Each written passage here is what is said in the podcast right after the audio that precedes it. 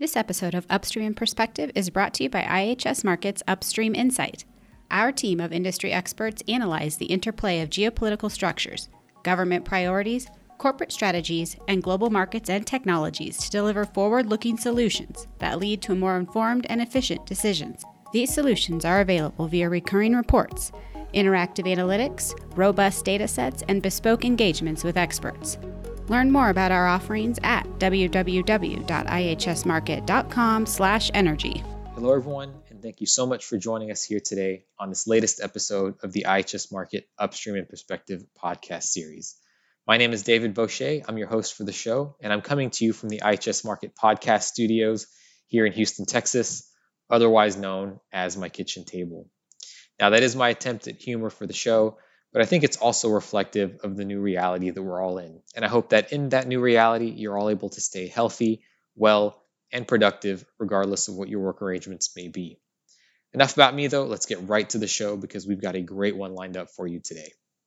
Now, before I jump into what the topic of today's show is going to be, I want to play a little bit of word association. So what's the first thing you think of when I say bell-bottoms, right? It might be Saturday Night Fever, disco balls, the 70s. What if I said the 1950s, on the other hand? Well, you might start to think dine-in drivers, pink Cadillacs. And I know this is very U.S.-centric, but I want to make the point that certain things mark cultural periods in time. And even though technology was highly ingrained in society before COVID, my view is that in 30 or 40 years' time, if you say Zoom to someone, anyone that's been alive during COVID will remember exactly what it was that they were feeling and seeing at the time. So technology plays a huge part in society, and it plays, of course, a huge part in upstream oil and gas. And so that long lead-in was to get us to the topic of today's episode, which will be technologies in upstream oil and gas as they relate to the energy transition. So I've got two guests with me today. I've got the Executive Director of Upstream Technology and Oil and Gas, Judd Jacobs. Thanks, David. It's great to be here. Yeah, thanks for coming. And then I've also got our colleague, Carolyn Zito, who's a director in that same group. Thanks, David. I'm glad to be here, too, to contribute. Yeah, I'm very excited to have you both. And I think just jumping right into it, maybe, Judd, if you could just give us very quickly kind of what your view and what IHS Markit's view is on what the definition of the energy transition is, especially as it relates to the operator's point of view. Yeah, thanks, David. And I'll kind of just jump in and what it means to, our group, but also I think IHS Markit more broadly, and especially from the oil and gas perspective. And I think that's a bit of a different one than maybe kind of more generally. But really, there's kind of two interesting avenues that we think about with the energy transition. And it's really been the focus of a lot of the oil and gas companies. One is, how do you reduce the GHG or carbon intensity of our products that we produce? And then the second is that, so it's very, very operationally specific, how do you reduce that, the intensity? But then there's the opportunity side of it as well, is that as the broader society undergoes this energy transition, there'll obviously be business opportunities. So as much as other segments of industry are looking at what those opportunities are, the oil and gas sector, as the dominant energy providers of the last century, are doing the same. And so we definitely see that there are some business opportunities that they are pursuing that fall outside of their normal oil and gas operations. So for us, energy transition is pretty practical. It's what are companies doing to evolve as well as to manage this energy transition. Great. And just to be clear on scope, this is something that, even though this may happen at different kind of speeds all around the world, this is a global trend, correct? Absolutely, yeah. It's okay. There's obviously, I think if you read the headlines, there are things that are happening within particular company types, within particular regions. But I think that certainly it is a global, and definitely not unlike your word association, David. This is these are very globally applicable. Fair enough. So I guess what I want to do now is maybe starting with Carolyn, is setting the scene for what's happened leading up to COVID. So clearly, the work that you all have been doing has gone back years, right? So what are some of the things that maybe were picking up speed in the last decade that you think may have fallen off? What are some things that before COVID were looking like, hey, these were promising, but now things have changed? I mean, what was the scope of things or the layout of things prior to COVID happening with regards to energy transition? Yeah, so I think the energy transition had already kind of been in place, but it's interesting that, you know, you started off with this word association, and when we think of COVID, we'll think of Zoom, but I think for the energy industry, the energy transition will probably be top of mind. A lot of these drivers for the energy transition had already been in place, like, you know, the lower cost of renewable energy that's competing for primary energy supply. You have new technologies like digital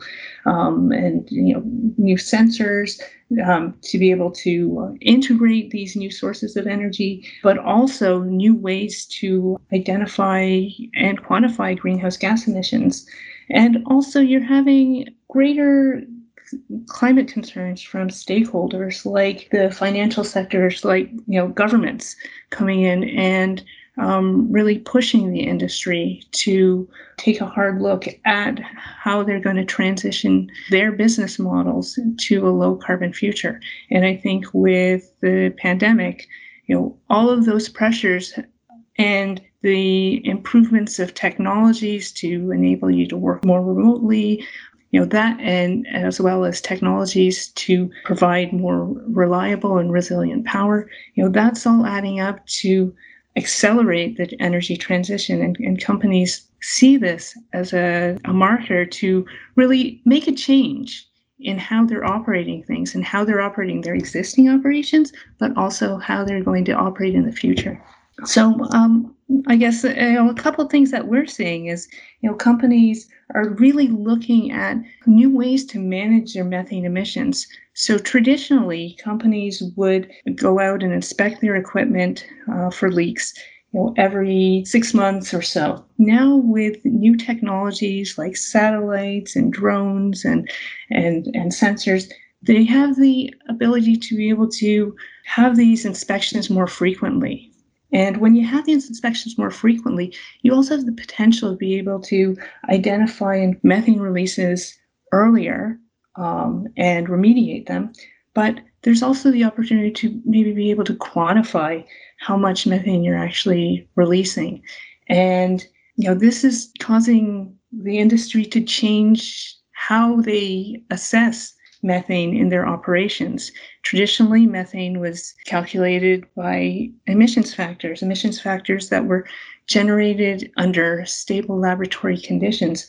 Now they're actually looking at quantifying the actual methane releases under conditions of how the equipment and how the field is operated. So that's one way that companies are looking at, you know, managing their greenhouse gases in their operations. But another way that they're doing it is they're looking at optimizing their facilities. So they're taking, you know, process control, you know, technology and operation to optimize key pieces of equipment that are driving energy use in their operations, like compressors and pumps and turbines.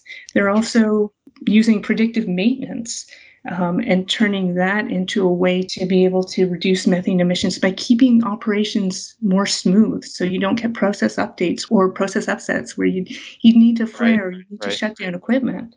So it sounds like they might have been, they're sort of taking some of the things that they've been working on the last couple of decades, such as automation, and kind of building on top of that the capability to work within the energy transition. Does that sound right, Judd? Yeah, I mean, so I think there's a set of technologies that have been deployed, and Carolyn mentioned quite a few around digitalization and automation and optimization and the things that companies have been directing maybe more towards their core business in the past, being able to recover more oil and gas, do it more efficiently, and also accelerate production as well. These same concepts and these same technologies, and in a broader set as well, I mean, I don't want to just focus on digitalization, but some of the heavy equipment that's going in as well, these same set of technologies can be equally deployed to reducing the carbon intensity of operations. And so companies, as the focus has shifted, companies are doing just that. But one of the things, and Carolyn and I, we had a chat this morning, but one of the things that we, you know, kind of remembered, you know, is a lot of the conversations that we're having with our member companies and with our clients is that a lot of the things, and especially reducing the greenhouse gas intensity of operations, a lot of them are focused on efficiency and cost management. And when we have conversations and we ask folks, what's the, carbon reduction or what's the greenhouse gas emissions reduction, they look at us like we have two heads, and it's stupid. It's the we're reducing cost. And so, so these same technologies are being deployed for a different purpose, but equally effectively as well. So, well, that's actually a great segue into a question I thought I was going to save until the end, but I guess we can ask it now. And that's, I've clearly, without naming any names here, but just speaking generally, how much of this really is motivated by companies' desire to say, lower the carbon intensity of their operations or lower emissions versus strictly like, really, we're in this for cost, and if we can get some good marketing out of it, then we'll run with that. I mean, really, what's the main motivation here for employing some of these technologies? Carolyn, you want to jump in, and I'll follow up. Okay, sure, John. So cost is definitely a motivation for deploying these technologies, but companies are starting to roll in that environmental factor in how they're optimizing and how they're operating their assets on a more holistic basis. So not just cost, but also looking at bringing in the safety aspect and also looking at bringing in the environmental aspect. So you have something like another area that companies are looking at, like field logistics optimization. Well, field logistics optimization, has a number of benefits on the efficiency of how you're sending your pumpers out to visit the pads. You're saving by optimizing the routes and changing, how operators are visiting the routes. Instead of on a schedule based, it's on maybe an exception based pattern. And the other, so you have better optimization, better utilization of that resource and the truck but you're also, reducing the amount of time that pumper is out on the road. So you're improving safety, and you're also reducing the number of vehicle miles that pumper is driving. So you're reducing the emissions associated with the active driving out to the field. So you have three factors that you're looking at ultimately optimizing and using it to improve the business in general on a holistic sense, instead of just taking things in silos and only optimizing the production piece or only optimizing the safety piece, but you're actually thinking in a whole unit. Yeah, great points. Yeah, and I would say that there's in some cases, and Carolyn mentioned a couple, there's great alignment between cost and efficiency and the reduction in greenhouse gas emissions or kind of carbon intensity. In others, there are cases where the industry is clearly working towards a call it energy transition, call it, reducing the carbon intensity of their operations. And I think probably the best example is in North America, where really the focus on reducing emissions is associated with on methane. And that's really the focus of a lot of companies. Yep. And for that, it's not the economics are not driving it, but it's true. It's very clear to us that there is a lot of effort and a lot of focus that's going in, and it's really exciting for us. And so there's some of the fundamental things around shifting from pneumatic to other types of control valves and replacing your seals. But there's also a lot of really cool technology that's being developed and deployed as well. So there's a lot of these kind of camera and sensor technologies that are being been deployed in other industries that are kind of shifting into oil and gas. Carolyn and I were having a conversation with one supplier that back in February, March, this individual and this company was very busy because their camera technology can also detect human temperatures. And so it was being deployed in many different places, as you might imagine, to detect those who might be infected with COVID. And there's also, we're also beginning to see drone technology. We're beginning to see satellites that are being launched to be able to detect methane. So and all of these kind of technologies that are kind of coming together, it's an exciting time. And there's a lot of really exciting technologies that are being developed outside of oil and gas that are now finding their way in oil and gas with a specific application. So that's some of the alignment, but so in that one, the other case, and this one I think will a good transition for us to kind of. I mentioned there are two elements of the energy transition. So one in which, and we actually, I'll give a little plug because we just put a report out on this, but there's the energy efficiency side of it that Carolyn mentioned. But one of the things that's really struck us over the last few years is that oil companies, and this seems very counterintuitive, but oil companies have been increasingly deploying renewable energy to power their oil and gas operations. And we're seeing, especially on the wind side and especially on the solar side, is that we now count, we have a database now, and we can now count 51 projects through the first half of 2020 where they've done this. And, this is great. So this certainly, it's obviously, great to reduce the energy intensity. But if you look at some of the announcements, a lot of companies are also touting the greater reliability of these energy sources versus gas turbines and versus diesel generators. And so that's really, you kind of look at this and say, like, it was very strange to have, a solar farm like adjacent to an oil and gas field, but that's exactly what's happening. And you begin to see this overlap between the renewables, this intersection between the renewables and the oil and gas sector. It's really exciting to watch, and it's something that we're keeping track of. No, that's interesting, because I know that I've been aware, without obviously having expertise in the area, I've been aware that hydrocarbons are used as backup for the renewables occasionally, like when there's no sun or where there's no wind. So it's interesting to hear it goes the other way as well. Now moving into more of like the strategic side, I guess. Who is, when you're being approached by clients for these technologies, do you find that they have an idea of what they're trying to measure or do, and then it's up to you to evaluate the range of technologies to apply? Or do you feel like they tell you, okay, no, we want this technology, and we now want you to study exactly what the cost benefit of that is going to be? I think, this probably goes into the innovation models, and I think this is really different. I think, and Carolyn, this is what Carolyn focuses on, so I'm going to let her take this one, but I'm going to redirect it to that way, because I think it's, what innovation models are that are emerging in this space that might be different from what's in the traditional oil and gas. Sure.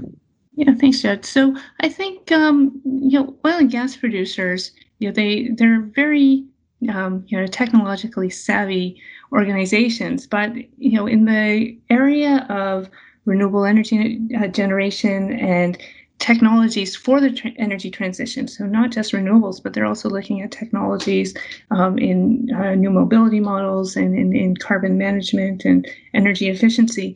And these organizations, like international oil companies, like, your Shells and your BPs, that, they are very well versed in kind of the technologies and kind of the landscape of the technologies. So the suppliers, who are the other players developing these types of technologies, who are the other players on the commercial side that are offering these technologies, and a tool that, is really helping companies understand the landscape are these corporate venture groups. These corporate venture groups were initially started to identify startups and engage with startups that were working on technologies that they could apply in their existing operations. But they're now leveraging this, this capability to develop technologies externally for identifying technologies in the clean energy and low carbon space. And it's just an extension of looking further outside the company, further outside the industry for those new technologies. So you have, companies like investing in next generation nuclear, as well as, Chevron recently made an investment in also a next generation fusion startup. You have companies like Saudi Aramco's venture unit that made an investment in new manufacturing ways for more efficiently manufacturing solar cells. So you have companies that are, they're looking at startups that are investing in new technologies, but they're also using these corporate venture arms to invest in companies developing new business models for the energy transition. So, there's, Equinor's investment in Sunverge, where Sunverge is an integrated solar solution provider. So you're just seeing a lot of kind of innovation at this early stage, but another way that companies are engaging and kind of broadening their understanding of the new energy space is through partnerships as well. So you have technology development and commercial partnerships that are being formed. We recently did an analysis of partnerships by oil and gas companies, and we saw that there's been, a steady increase in partnership behavior or partnerships being entered, but there's also been a very sharp increase over the last year in oil and gas companies entering partnerships with, new energy companies. So, you're seeing just in the past year, we've seen probably about 50 new partnerships in really exciting areas like the circular economy and plastics recycling, but also in carbon capture and storage. In these areas that are very well suited to the capabilities of the oil and gas industry, but they extend those capabilities into new energy. So things like carbon capture and storage, circular economy, where you have chemical processing. Yep. So it's hard to believe we're almost at the end of our 30 minutes. So I have one more question. Please, to kind of build off of what you just said, Carolyn. So you mentioned the developers of this technology. We just want to get a sense from you both as to how much you think these new initiatives are going to come from the existing service companies in upstream oil and gas. So we know obviously who the big names are. How much are they contributing to this now? Versus how much will they contribute overall? I mean, is there strategy to start at the bottom? Is there strategy to just wait and see and then acquire? I mean, what's your sense on their role in all of this? I'll start off, and I know Carolyn has a lot of views on this as well, but one of the things, and I think it differs by company type, but I think if we've seen anything, there is a strong inclination on the part of the oilfield services and equipment sector to transition themselves to low carbon, clean tech technologies. And I think, it's not a surprise why they're doing this. They're seeing, in many cases, they're seeing their primary markets getting smaller. And so they're looking to, at the same time, to understand, okay, well, how can we take some of our capabilities and, take advantage of what's happening? And I think it's, what's being done, especially, let's say offshore wind, you're seeing a lot of the traditional engineering companies, they can directly translate their capabilities to the offshore wind environment, whether that's, the EPC firms, whether that's some of the heavy lift vessels, that they can do that pretty easily. And not surprisingly, the oil companies, as they go into these new spaces, they want to bring some of their old friends along, makes them more comfortable. And so there's been a lot of partnerships that are kind of, going that direction. I'll turn to Carolyn. So that's, the traditional, that's, some of the engineering companies. The traditional oil field services companies is probably a bit of a different one. And Carolyn, you've got a good view on that, I know. Yeah, so the traditional oilfield services companies, they are looking at, transitioning their business lines as well. So you have, companies like the traditional drilling companies like the Schlumbergers and the Halliburtons. One area that they see as an opportunity is in the geothermal energy space. You still need to drill wells to tap that subsurface geothermal energy the hot, dry rock. You also need to have ways to manage the fluids that are being injected in the subsurface. So you need the ability to be able to model as well as to be able to kind of identify areas of the heat resource in the subsurface. And so that's one area that we see the traditional oilfield services moving in the, in supporting this low carbon future. But definitely, one of the really exciting spaces, as Judd mentioned, is in this offshore wind and also, offshore renewable resources don't end at wind, but they are also looking at supporting new offshore solar models and solar development technology. And a lot of that existing equipment, like the heavy lift vessels and the cranes that the EPC companies have for the offshore market, that can also be used for constructing offshore renewable resource developments as well. And then you also have, the supporting capabilities for managing offshore resources, like inspection of the footings of offshore wind farms, or inspection of those cables subsea to be able to transmit the power that's generated offshore, back onshore. So it's there is a lot of technology and a lot of capabilities that exists in the service sector that can be leveraged for the energy transition. And so those players are also looking at transitioning their offerings and their business models for the new energy future. I think hopefully, and I'm just going to make a comment here, but so for the audience's benefit, Carolyn is very involved every year in helping select basically a suite of startups with regards to energy technology for Sierra Week. And it always strikes me that this is a very dynamic space. So Carolyn, would you agree that certainly from the startup side, there is equal dynamism as there is on the large company side, but maybe just obviously on a different scale? Would that be correct? Actually, I think,